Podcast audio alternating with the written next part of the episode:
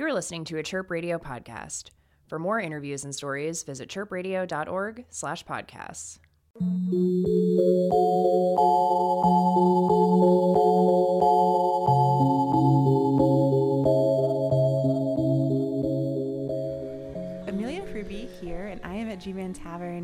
With Sam of Fury just before the Chirp Best of Chicago podcast party. I'm so excited to have you, Sam. Thanks for being here. Thanks for having me. I really appreciate it.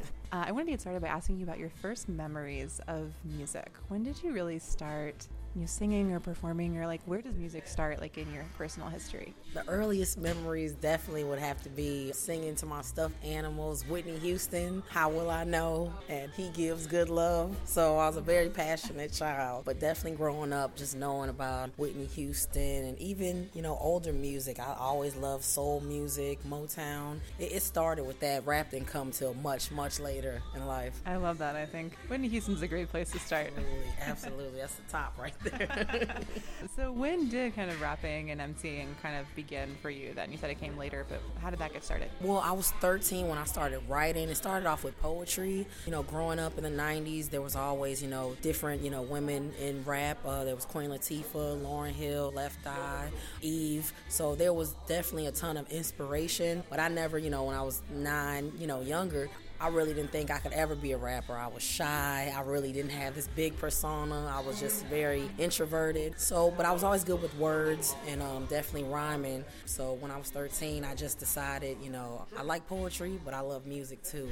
And I just thought it would be so cool just to try to do both, you know, mix both of them. So I was 13 when I got to writing. Do you remember any of like your first verses or like the early stuff you wrote about? Well, I don't remember them by heart, but it was funny because I keep all my old rhymes and I was kind of organizing them, you know, and there was just so many that I was just like, I would never rap this today. I could just see the growth. Thank God the growth happened. But there was definitely potential, you know, and I've always been one to write about my feelings. I'm full of emotions, and it's just nice that I was able to get them out, you know, on paper and just express myself. So, when did you really start kind of performing out in Chicago? Well, actually, it was about four years ago, four or five years ago. Even before that, I, have done like, you know, school talent shows and uh, maybe an open mic here or there. They had this competition called Protect Your Essence at Subterranean, and that's where I really got my foot in the door. And really, that was just because I Googled Chicago hip hop, and Subterranean was the first place to pop up. So it's definitely the place to be in Chicago when it comes to like real hip hop.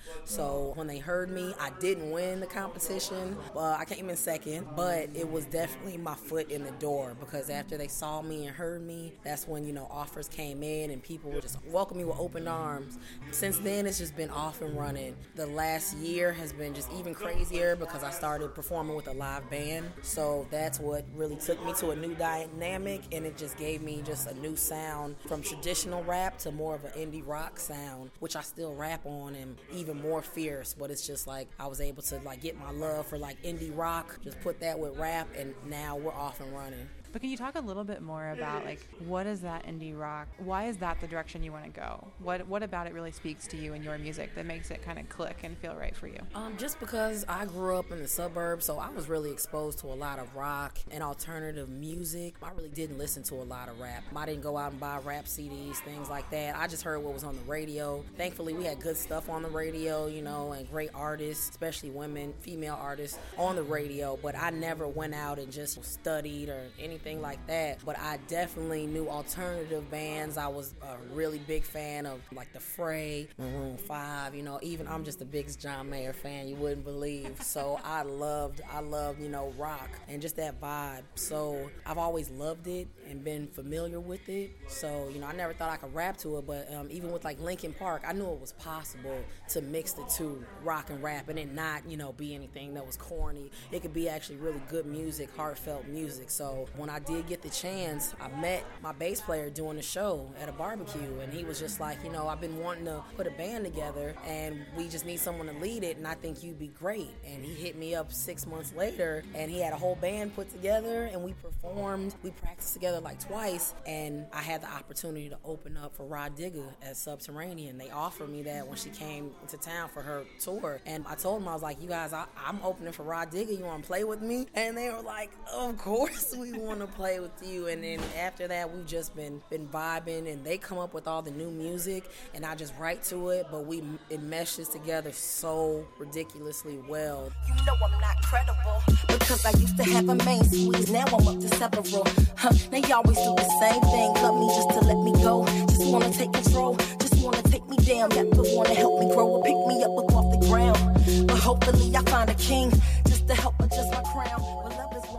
first time I think I saw you perform was at Front Woman Fest a couple years ago, and it really does seem like since you're you kind of were at this competition and you performed at some festivals that people have really come up around you and supported you and worked through worked with you to help you reach this destiny. Have you as you talked about? What do you think has been most important in kind of building that community for you? Do you see what do you think you've done that's really worked? What do you think other people have given you that has been like important to make that happen? I definitely think the best thing I do is to remain open, um, just to all the possibilities. Like Front Woman Fest, it was mostly mostly rock bands, mostly rock groups, and I went there just kind of to collaborate with a friend of mine, Mischief. We had a song together, and she was performing as well, and that's how I got in, and that's what led to me performing at the barbecue, and that's where I met my bass player. You know, everything led to something because a lot of people they'll be like, you know, well, I'm a hip hop artist, I don't want to go to a rock, you know, show or rock club. If I ever thought like that, I would have never met the people I've met. They've never looked at me like I was just one genre, a one mm-hmm. genre artist. So that's definitely something I'm committed to is just keeping an open mind and just letting the music take me where it wants to take me. And definitely as far as the community, DIY has just been so, so welcoming and just so full of love.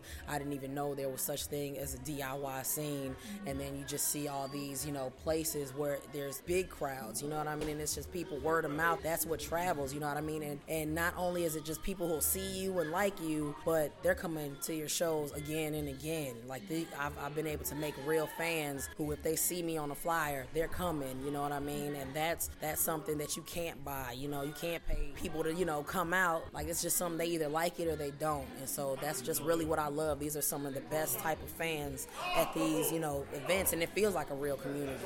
Let's talk a little bit more about your music. What is your writing process like? Can you talk me through maybe a recent song and like from start to finish how it worked for you? Usually it's just finding the right beat. Before I had a band, I would just be on SoundCloud, just listening to music for hours and hours at a time. Because really, you know, you could type something in like soulful beat and you might just listen to 100 beats and none of them really reach you. So that's probably the most difficult part for me is finding the music. But once I do find a song that I love and I'm absolutely crazy about, I get that same feeling. It's just like endorphins start getting released and I just kind of lean back and it's just, man, that dopamine gets to flowing. And what I'll do is just listen to a song over and over, like maybe 100, 200 times, no lie, before I write one word. Like sometimes it'll happen quicker if I already have a concept in mind, but a lot of times I just let the music talk to me and what I would want to hear to a beat like this because different music, different bass lines give you different emotions. And that's, you know, what I feel music is so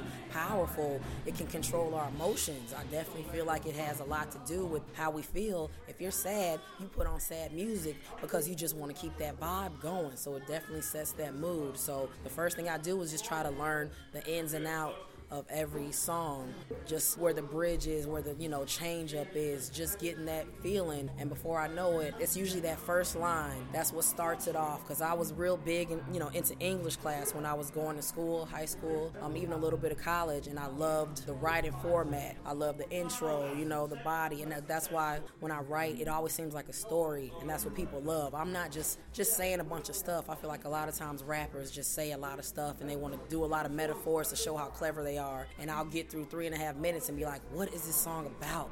Like, what are they talking about? Where is it going? Where is it taking me? And a lot of times it's really nowhere. It's just round in circles. So I definitely love the journey of songwriting because it's leading to a climax and then you still have to wrap it up and just leave people, you know, knowing like, man, this really was, you know, an adventure, you know, in a song. So that's definitely what I love. Do you think most of the stories in your songs come from your life experience, or where are you pulling from to kind of write these stories? Um, usually it's it's my life experience, but that's not to say you know it's not you know a friend I don't know or just being just a woman in America, especially a black woman that we don't all experience, and it's, it's some things that are unspoken, but you just know what goes on. You know what happens every day, and I feel like that's why my music is just so open to everyone because they they know. I never want to make music talking about what kind of car I have or what I can afford and you can't because you do that, you're alienating so many people people, and I just want to connect people.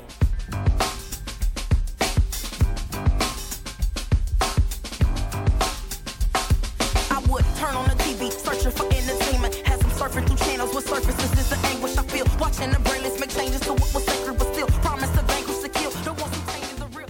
Coming up for Fury in 2018, what do you have going in the spring or summer? My band and I are finishing up our EP. Uh, it's called Black Magic. It's six songs, uh, original songs. They wrote the music and I came up with the lyrics. And after that, definitely looking forward to touring. Also hosting. I want to get get into hosting and things like that. I have a showcase called Queendom Come that we have every month. Our next one is the 7th of April, and um, it'll be at Alulu Brew Pub in Pilsen.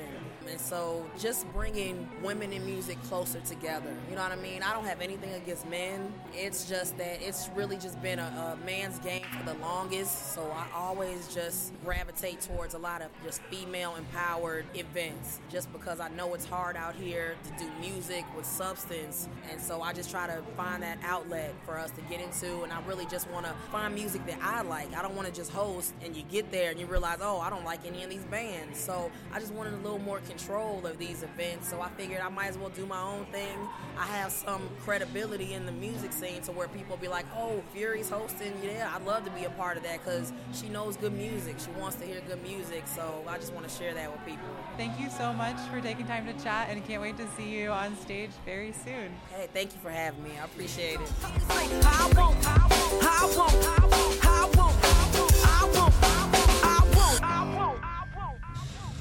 You can find this and other interviews at chirpradio.org slash podcasts. Chirp Radio. Hear what's next.